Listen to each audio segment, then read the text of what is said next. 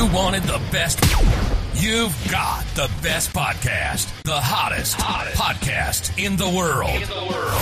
The Chris Voss Show, the preeminent podcast with guests so smart you may experience serious brain bleed. Get ready, get ready. Strap yourself in. Keep your hands, arms, and legs inside the vehicle at all times, because you're about to go on a monster education roller coaster with your brain. Now, here's your host, Chris Voss. Hi, folks. Chris Voss here from the ChrisVossShow.com, the ChrisVossShow.com. Hey, we're coming here with another great podcast. We certainly appreciate you guys tuning in. We got a most exciting guest on. He is the brilliant author of a multitude of books, like a whole multitude. We just put in the uh, Google machine authors with multitudes of brilliant books, and his name was top of the list that came up. His name is Blake Bailey. He will be on the show today, and he'll be uh, telling us about his latest book about another brilliant author. It's like one of those Russian things where there's like the doll inside of the doll, and you keep opening them up. He's like the great author who did the biography of another great author. So there you go. I don't know what I'm talking about clearly, but anyway, we'll be talking about him and his new book that just came out. You want to check it out and order it up. It's available now, April 6th. 2021. So you want to get your pre-order in so you can be the first one on your block, your little book club to read about it. To see the books we're reading, go to goodreads.com forward slash Chris Voss. To see the brilliant video interview, you're going to want to see the interview on youtube.com. Hit the bell notification so you can get all the wonderful notifications of everything we did. And also go to all the groups we have on Facebook, LinkedIn, Instagram as well, and all that good stuff. So let me give you the rundown. The book is Philip Roth the biography. Blake Bailey is the author of the acclaimed biographies of John Cheever, Richard Yates, and Charles Jackson. And his biography of Philip Roth is now being published here in April. He is the recipient of the Guggenheim Fellowship an award in literature from the American Academy of Arts and Letters, a winner of the National Book Critics Circle Award and Francis Parkman Prize from the Society of American Historians. And he's a finalist for, or he was a finalist for the Pulitzer and James Tait Black Prizes. His most recent books, The Splendid Things We Planned, and was a finalist for the National Book Critics Circle Award in autobiography. And he lives in Virginia with his wife and daughter. Welcome to the show. Blake, how art thou? I'm good. Thank you, Chris. Happy to be here. I think we got uh, some of your extraordinary career. I look, I read your bio on your website, which is even more lengthy and extraordinary. So congratulations, and congratulations on the launch of this new book coming out soon. Uh, thank you, thank you. It's it's been kind of bouncy. Well, let's get to it then. Okay. Uh, do, do, we get your dot coms for people to look you up on the interwebs? Uh, it is BlakeBaileyOnline.com. There you go. There you go. And Easy to remember and uh, order that up. Go to your local booksellers. You can pre-order it now and uh, be the first one on your block to get it. That way you get those brag- bragging rights. You're like, I read it first. What motivated you want to write this book? Okay, Philip has an uh, is a figure of enormous international cultural importance. How important is he? I'll tell you. Back in 2006, the New York Times canvassed something like 200 literary critics, professors, etc., and said name the best American novel of the last 25 years. And on the final list of 22 novels, six were by Philip Roth. Wow. Now, bear in mind that that was just 25 years between 1981 and 2006. But two of Philip's most famous novels had been written long before 1981. Portnoy's Complaint which made him a millionaire and uh, internationally notorious. It's all about masturbation. Was 1969, and that's on the Modern Library list of the 100 greatest English uh, language novels of the 20th century. Ten years before Portnoy was Goodbye Columbus, which made Philip the, to this day, youngest ever winner of the National Book Award. Wow. And beyond 2006, on the other side of that, he continued to write novels, profound novels about, about human mortality and fate, because Roth was very old by then. Yeah. Published 31 books, won every prize but the Nobel. Wow. That seems... And was very controversial. So should he have won a Nobel or shouldn't he have won a Nobel? What's your judgment on that? Uh, the the the Swedes um, are surprisingly, perhaps counterintuitively enough, they're a bit on the uh, puritanical side. The Swedes, of all Mm. people, the Nobel is given by the Swedish Academy, and and they thought that again, his most famous novel, arguably, is Portnoy's Complaint. It's about a guy who masturbates with his family's liver. Okay, I'm sorry. That's what it's that's what it's about, among other things. There you go. And uh, also, his second wife was the actress Claire Bloom.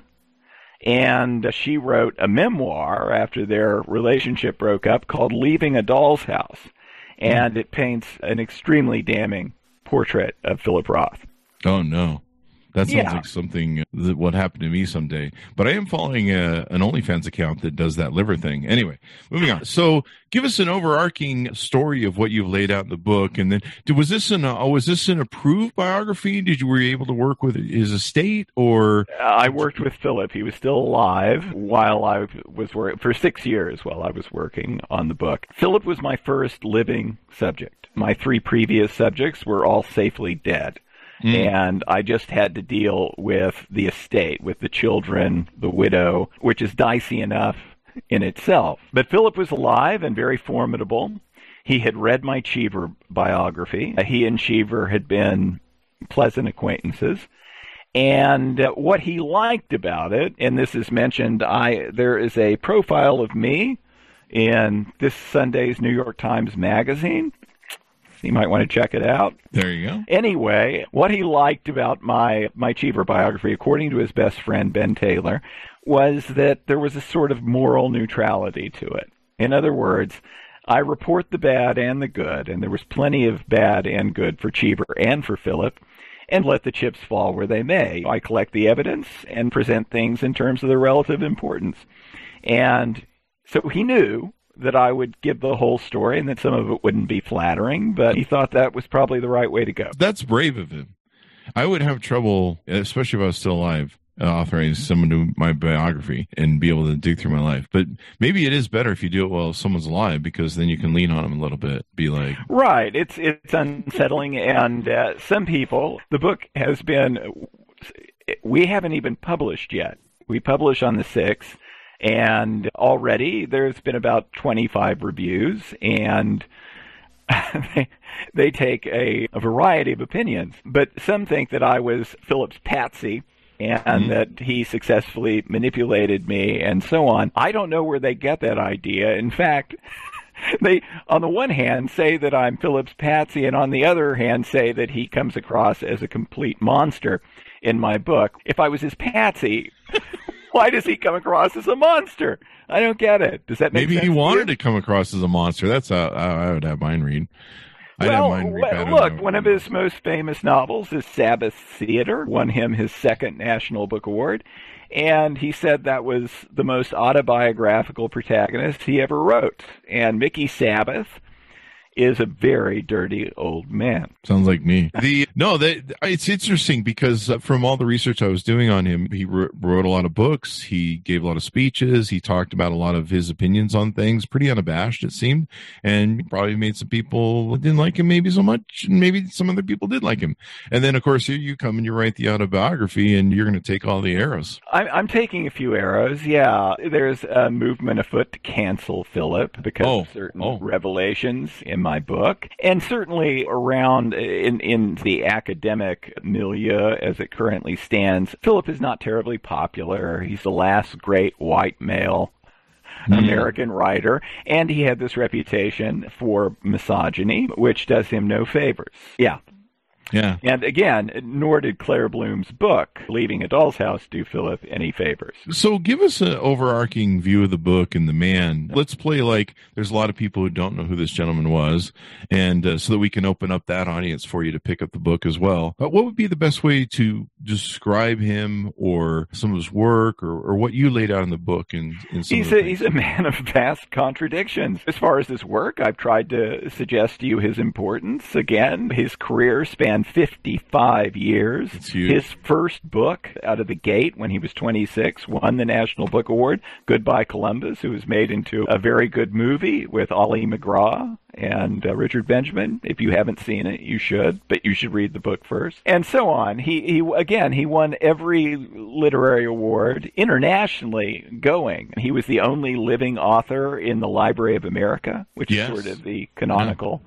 Library. He's the only. He was the only living non-French author in the Bibliothèque de Pl- Pléiade in France, and this is a, a, a figure of monumental cultural importance.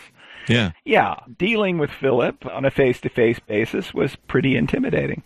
Did he give you a layout of what he wanted you to do, or did he pretty much give you carte blanche and say, "All right, what, whatever the, whatever you will"? The epigraph to my book is Don't try to rehabilitate me, just make me interesting.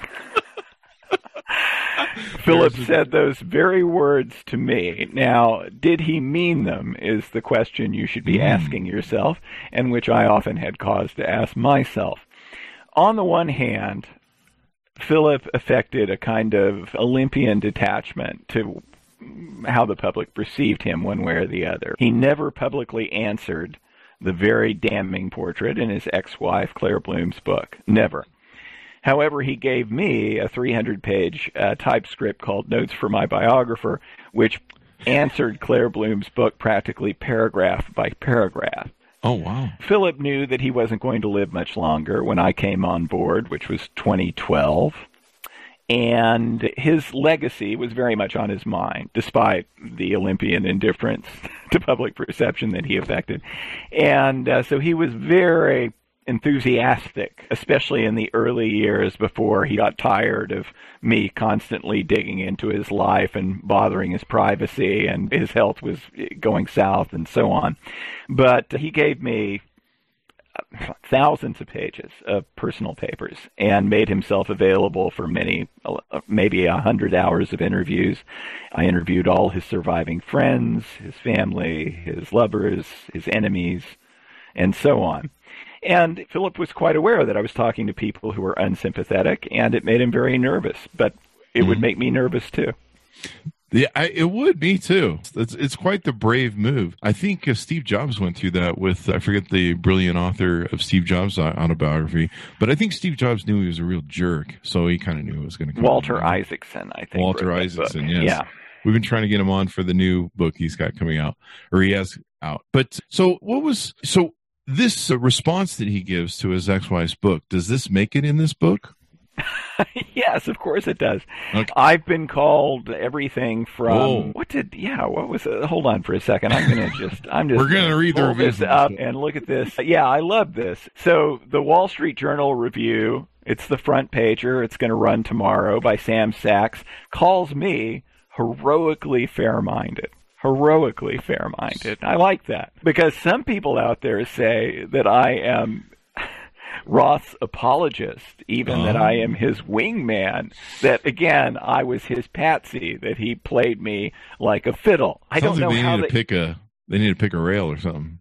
there you go. I, and I don't know, again, how they possibly reach that conclusion, especially since they also think that Roth is a monster. Again, I can't be a patsy who portrayed him as a monster because he certainly did not want to be portrayed as a monster. So anyway, I tried to give both sides of the story. I certainly give Claire Bloom and various other women in Philip's life at least equal time. But I, I do think that Philip's side of the story should be known, and in every case, I know what Philip's side of the story was. Do you feel like you were presenting the story as objectively as possible, putting these arrows and barbs aside from you're always going to have that haters? Do you feel that you really uh, what, what did you put in to try and portray the story in the best way that you wanted to do? What was the work you put in there? Let's get that on the table. A well-known editor at a well-known magazine tweeted yesterday that she doesn't know why people accept implicitly Roth's version of his first wife Maggie, who is dead. He, he portrayed her in an autobiography titled The Facts and in a thinly fictionalized uh, novel called My Life as a Man, and she is a monster in those books. I Mm. mean, a monster she tricks him into marriage. He's this young man about to publish his first book and about to become famous and he's brilliant and he's handsome and so on. And she's this divorced mother of two troubled, illiterate children, and she's won't go away. And finally, when she pawns his typewriter, he says, "You have to go," and she says, "I can't." she says, "I can't. I'm pregnant." Oh. And so Philip, I think reasonably enough, says, prove it, and gives her a, an empty herring jar, which she pees into and is directed to take it to Estroff's pharmacy around the corner. Instead, she went to Tompkins Square Park, this was in the East Village, New York, and uh, found an obviously pregnant woman and paid her two or three dollars to pee into the jar. Wow. And so she fooled Philip into thinking she was pregnant, and, and he obligingly he married her, and it was a complete catastrophe and a nightmare. So this person said, this editor, thinking that Roth is a monster and why should we believe him about this horrible first wife and it's mean to portray women as aggressive and hysterical and so forth. Here's why you should believe Philip's version of Maggie. Her children are still alive. They're in their 60s. I mm-hmm. interviewed both of them. They both essentially said that Maggie was a monster. Wow. Especially the son. They both said that Philip Roth saved our lives. He oh. was sweet and decent to us. He arranged for us to be properly educated and so on. I talked to the husband, the first husband, who is now 90 something. Mm-hmm.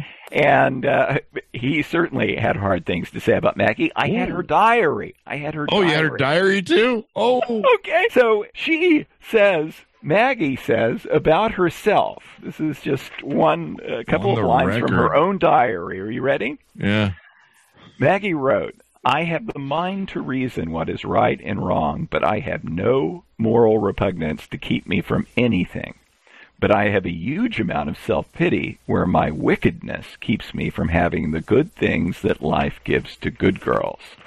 Wow. So she's basically admitting that she's a sociopath. Yeah, okay? that's insightful for a sociopath. there you go. So that's that's why maybe you should allow in that just particular case that Maggie was an imperfect human being. Yeah. At least she was insightful. I'm like in complete denial on my sociopathy, but uh, collecting pee at, at uh, local public parks, we just call that Fridays at my house. There uh, you go.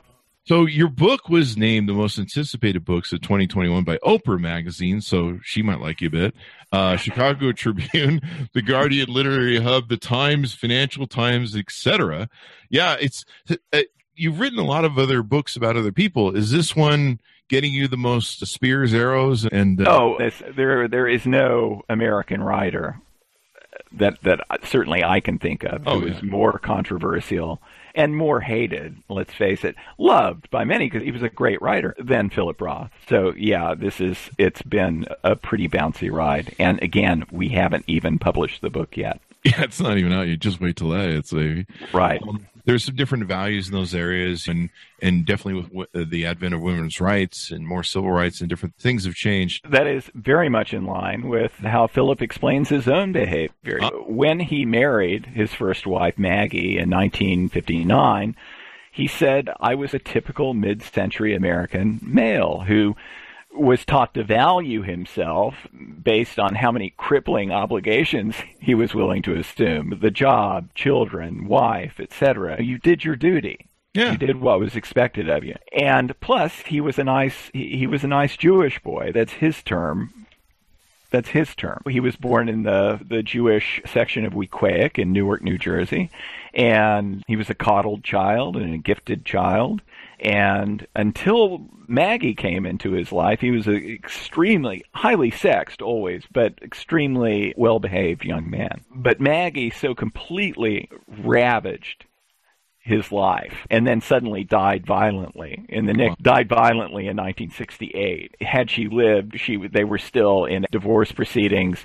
She would have taken the millions of dollars he made from portnoy's complaint. Anyway after the maggie disaster he said chekhov has this thing. Chekhov said I had to squeeze the serf out of me drop by drop. Chekhov came from mm, serf, from the lower orders. And uh, Philip said, I had to squeeze the nice Jewish boy out of me drop by drop. Hmm. Let the repellent in. Don't try to be more virtuous than it is in your nature to be. That's and brilliant. so the Philip of the second half of his life was fundamentally different from the young man. And this is what authors go through. They write from their experience, they write through their life experience. It's part of the whole art of it, the journey and how it shapes you through life. And there was certainly a journey in, in Philip's case. If you look at the difference between Portnoy's complaint and Sabbath Theater, Portnoy was published in 69, and Sabbath Theater was published almost 30 years later. Okay? Mhm. And Portnoy's complaint is a clinical disorder coined by Philip Roth. And uh, it is defined as follows a disorder in which strongly felt altruistic impulses are perpetually warring with extreme sexual longings, often of a perverse nature. Mm. Okay, so here is a divided soul. Here is a person who behaves badly as a sexual being and then feels very guilty about it because he had this Jewish mother who expected him to be a nice Jewish boy and punished him when he was not. Mickey Sabbath, so that's Dr. Jekyll and Mr. Hyde. Mickey Sabbath, 30 years later, is all Mr. Hyde. Okay, he, there is no guilt Mm. at all. He's fuck it all. No, just the I, I was watching some video interviews of his late in life, and and he seemed very. I'm trying to think of the right word, but he seemed very aware that he was aging. I'm 53. I'm starting to become very aware. I just realized the other day that in two more years I can move into a senior citizen community, and I'm like, what? When did this happen? But I was watching some interviews with him, and, and he seemed very aware that he was getting. And, and I think his writing picked up at that time, didn't it? Yes and no. Most writers of the first rank do their best work in Mhm. midlife, in Mhm. their 40s and in their 50s, when they're still v- vigorous enough to have the energy for it, because it, Mhm. it takes a lot of energy, but and have lived long enough to uh, cultivate their gift and uh, and to gain life experience. In Philip's case, arguably, his greatest work was achieved in the 90s when he was in his 60s. Mhm. Um, he wrote his American trilogy, uh, the first volume of which, American Pastoral, won the Pulitzer, and so on. And yeah, so Philip had this wonderful late life resurgence where he wrote his greatest books. But by the time I came along in 2012, he had stopped writing for two years Wow. and was in very compromised health. And I think in the interview I saw, he said he averaged about two to three years to write a book on average. I'd say he aver- he published 31 books. His career was 55 years, so, So- that's about a book every other year or so. There you go. There you go. But Um, when he was really clicking, it was once a year. Boom, boom, yeah. There you go. I think I saw his. I think he was pretty late in his career in the interview I saw. I think he might have been in his seventies or eighties. How long did he live to be? He lived to be 85, which is nothing short of, of miraculous. He was uh, diagnosed in 1982 when he was 49 with coronary artery disease. Hmm. Seven years later, he had a quintuple bypass. And for the rest of it, he didn't want to take beta blockers because they compromised his potency. Oh wow. and potency was very important to Philip. So he had to contain it with diet and exercise. So Philip, people who have a hard time with Philip's disreputable private behavior as they perceive it need to bear in mind that much of Philip's waking life was positively monkish. Most of it was spent alone in a room at a desk. And when he wasn't at the desk, he was he couldn't eat any red meat or any eggs or salt or chicken with skin on it and so on. And he exercised and he had a, the terrible back. So Philip was tough. He was tough, Yeah. and that wasn't uh, the only admirable things about him either. Yeah. So what was the last thing that you, the last conversation maybe you had, and is it in the book with him? The last conversation I had with Philip, I recall, it was a difficult conversation because Philip had just had a transaortic valve replacement. He had just had his aortic valve replaced with cow tissue, Mhm. and that will take it out of you. Yeah, okay. Bet. So he was so exhausted. He could barely leave his Eames chair and go to the bathroom. He was just completely wiped out.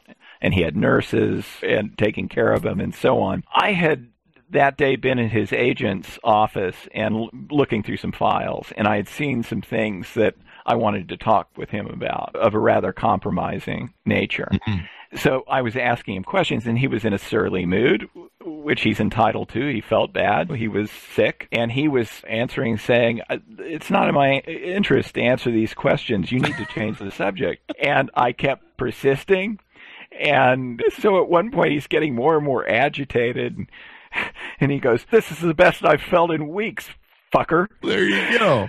So There you you go. That was very Philip. And how was it Philip? I will tell you. Philip could be very imperious and stern. He was the maestro. He was our greatest living novelist, etc. But if he if he was in that kind of browbeating mood, you could always appeal to his humor. There you know? go. And if you were, yeah, you could always crack that maestro facade. So, out of all of his books, which is your personal favorite? I'm glad you asked that, Chris. I had to provide a list of five out of 31 to, to Kirkus, and they are as follows. His first book, Goodbye Columbus, which uh, that would really piss Philip off because he, he detested that book. It won him the National Book Award at age 20. He thought it was he, he thought it was kid stuff, and he was deeply embarrassed by it. So, Goodbye Columbus. It's charming. Everyone should read Goodbye Columbus. I, if you're out there and you haven't read it yet, it's short, it's funny, it's sexy, it's so. First book, Goodbye Columbus, then Portnoy's Complaint, which is hilariously funny and one of the filthiest books ever written to this day. It, it- a book of enormous cultural importance. Obscenity laws in Australia were completely abolished as a result of Portnoy's complaint because everyone wanted to read it and they wouldn't let them. you know. Okay, so Portnoy's complaint, hilarious, filthy. The Ghost Writer, which was 10 years after Portnoy's complaint, 1979. It's the first volume in the Zuckerman cycle. Zuckerman is Philip's uh, alter ego. It's a ri- Jewish writer like Philip. Uh, Ghost Writer's terrific, probably my favorite. And then American Pastoral, which was the Pulitzer winning first volume of his American trilogy. And just let me say, the incredibly protean nature of Philip's work. You go from Portnoy's complaint, which is farcical and filthy, to to American Pastoral, which is essentially tragic. Mm-hmm. Very somber book. Um, about a virtuous man who is blindsided by the 60s, by history. His daughter blows up the general store and kills a man. Wow. Okay. Completely tonally different, those two books. And that was Philip. He had many sides to him. And so that's my fourth. And the fifth would be Everyman, which was published in 2006, and it's all about death. As Philip would say, this book is about death. You'll love it. You'll love So, it. Those those are five books. That's that that will get you launched on Philip Roth. So it sounds like he was a very complex man, especially those maybe who haven't read his books or didn't know him. And uh, but he was funny, witty, brilliant, but complex. He was very complex, and those who say that that Philip was not nice to women, as Claire Bloom certainly said in her memoir, at his deathbed. I was there, New York Presbyterian. There were seven or eight former lovers. One of them was 86 years old. She'd come with a Wow. helper. And much. And if you have seven or eight former girlfriends visit you when you're dying, you you've done something right. Yeah, wouldn't you true. agree? I would agree that. I would agree Yeah, that. and he was a, he was a person who, you know, to his friends, enormously generous and, and enormously loyal. If you were sick, if you were in the hospital, Philip would visit you every other day. He would help cover your medical expenses. He would call your friends and help try to get them to help out, etc. This and, and this didn't happen once or twice. This was his mo. This was mm-hmm. how he rolled. And I could go on. He did a lot of admirable things, but he could behave swinishly, and he did eh, that too. And is this in the book? And then is this maybe something that's important that the critics of bo- both you and him with the, the book now should really take a deeper look at the good things the man did as well? that is the hope. That is the hope for every subject that I write about. My theory of biography is if you tell the whole story, both the bad and the good, it will come out in the wash. A mm-hmm. person's humanity comes through. And I think I've succeeded in my book about Philip, and some agree and some don't. There you go. Likely, this is the sort of thing that would turn into a movie. Has it been optioned yet? And who do you see playing uh, Philip? That's a good question. Liev Schreiber, am I saying that right? Horrible. You don't know who Liev I am a face. I'm not a name guy. Okay, yeah, I well, see a Leo Schreiber, he's a terrific actor. He looks a little bit like Philip, but he's got the edgy, I don't know if he's Jewish or not, but he's got the edgy, voluble uh, Philip vibe to him. And yeah, if Ron Silver were still alive, he did some of the audiobooks. Ron Silver? Yeah, I know Ron. I'm looking at Leave.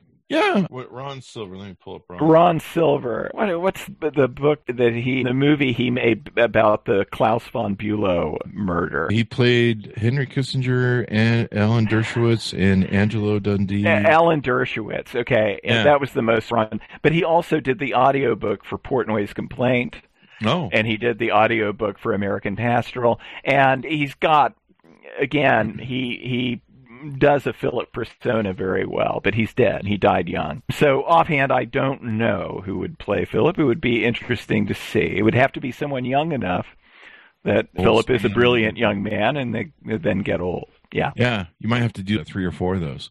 So basically, Denzel Washington is out. Is that what you're saying? a true story. Uh, one of my subjects, Charles Jackson, he wrote the famous alcoholism novel, The Lost Weekend. And my agent is a Hollywood guy, uh, Shane Salerno. He produced The Comey Rule for Showtime, and he also does agenting. He did the did a documentary on J.D. Salinger, et cetera. Anyway, he told me that Denzel was interested at one time in optioning my Charles Jackson book. Oh, And I'm wondering if he knew that it was. Maybe he was thinking of another Charles Jackson, but I don't. I don't know. I don't know. He didn't end up optioning it. so what are some teasers that uh, maybe you, uh, you want to touch on that people will be surprised about in the book that maybe they don't know about? Philip cut a pretty wide erotic swath. I Browser mean, history and stuff. Or He was, uh, of course, married to the actress Claire Bloom, but he also had trysts Mhm. with Ava Gardner. He dated Jackie Kennedy in 65 Oh. when she was probably the most famous woman in the world. No one knows what happened between him and Nicole Kidman, but they had a friendship. I had, I inherited, Philip had, because they were good for his back, he had three Eames chairs. Mhm. They're very low slung and form fitted, very modern modern furniture. It's great, great, very comfortable. Anyway, he had a Eames an Eames ottoman, and uh, I inherited that. It's downstairs in my front room. But the ottoman he called Nicole's seat Mm. because when Nicole Kidman would visit him at his Upper West Side apartment, he would sit in the chair and she would sit facing him on the ottoman. And so that's Nicole's seat. That's where my ankles rest now. So there's there's uh, Philip again. This is why he gets a pretty hard rap, and and somewhat deservedly so, is because there was never just one woman in the picture, even when he was perhaps especially when he was married. What broke up his first marriage was uh, a tryst with uh, uh, Playboy playmate of July 1956, Alice Denham. So, you know, it's a racy read. What can I tell you? There you go. So it's going to be salacious too and everything. I love that. The if I have eight lovers show up to my hospital bed when I'm on my deathbed, they're going to be there to pull the plug out of the wall. That's what they're going to be there for.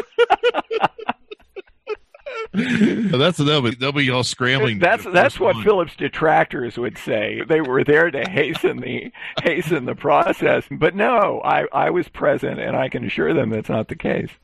Is there so anything more as we go out? Anything we you may want to touch on or entice uh, people with to order up the book? again, I have been. it's Cynthia Ozick, who is one of the towering figures in American literature. She's going to be 93, I think, in a couple of weeks.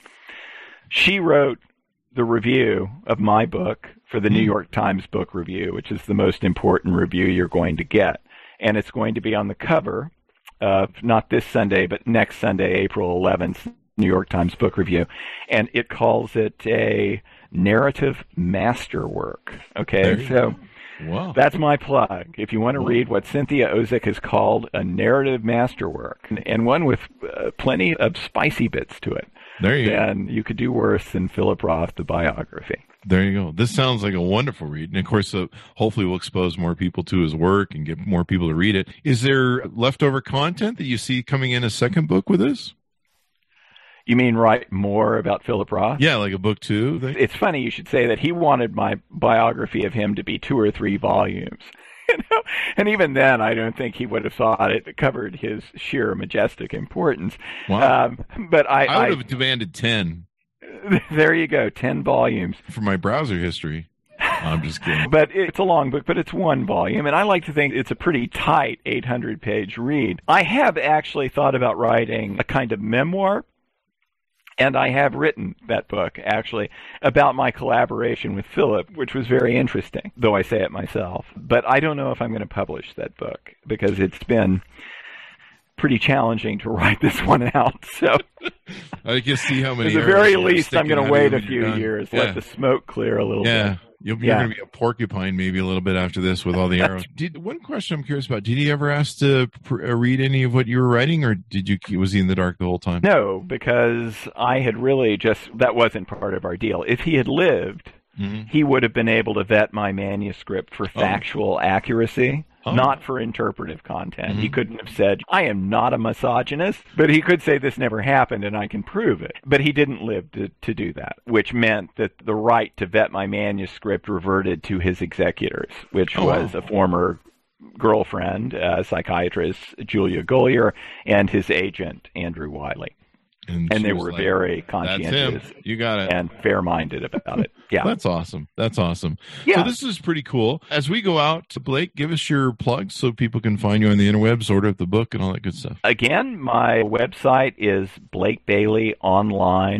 blakebaileyonline.com, and I have to buy tabs. They're very easily found there. I have an events page. I'm going to be doing a lot of virtual stuff with Peter Sagal of NPR, Don Winslow, a great crime writer, The Cartel, and such like people. So I hope your listeners will join us. It's going to be fun. There you go. Do you have your next project lined up, or is this uh, you're going to run this? Oh, my God. out, do the book tour and stuff. I really just want to turn my toes up.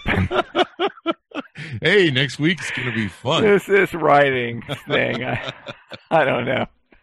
There you go. Well- Hey, I, we hope you survive. So we wish you. the Thank you, best. No, I'm just kidding. Blake, it's been wonderful to have you on the show. Thank you very much. Congratulations on your new book, and thank you for spending some time with us today. And thanks for having me.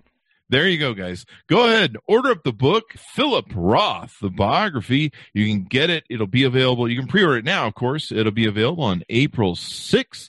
2021 and uh, yeah named most anticipated books of 2021 by oprah magazine chicago trib the guardian literary hub the times financial times and more. So you definitely want to do that and learn more about the works and all that good stuff. Check it out and uh, be the first in your block. Go to goodreads.com forward chris voss. See what we're reading reviewing over there. Go to youtube.com forward chris voss. We teased you with uh, the good looking blake bailey today to get people to go to the youtube channel and subscribe. So we used him as bait for that. And uh, also go to all of our groups on facebook linkedin and instagram. Thanks so much for tuning in. Thanks for blake for being here. Wear your mask stay safe and we'll see you guys next time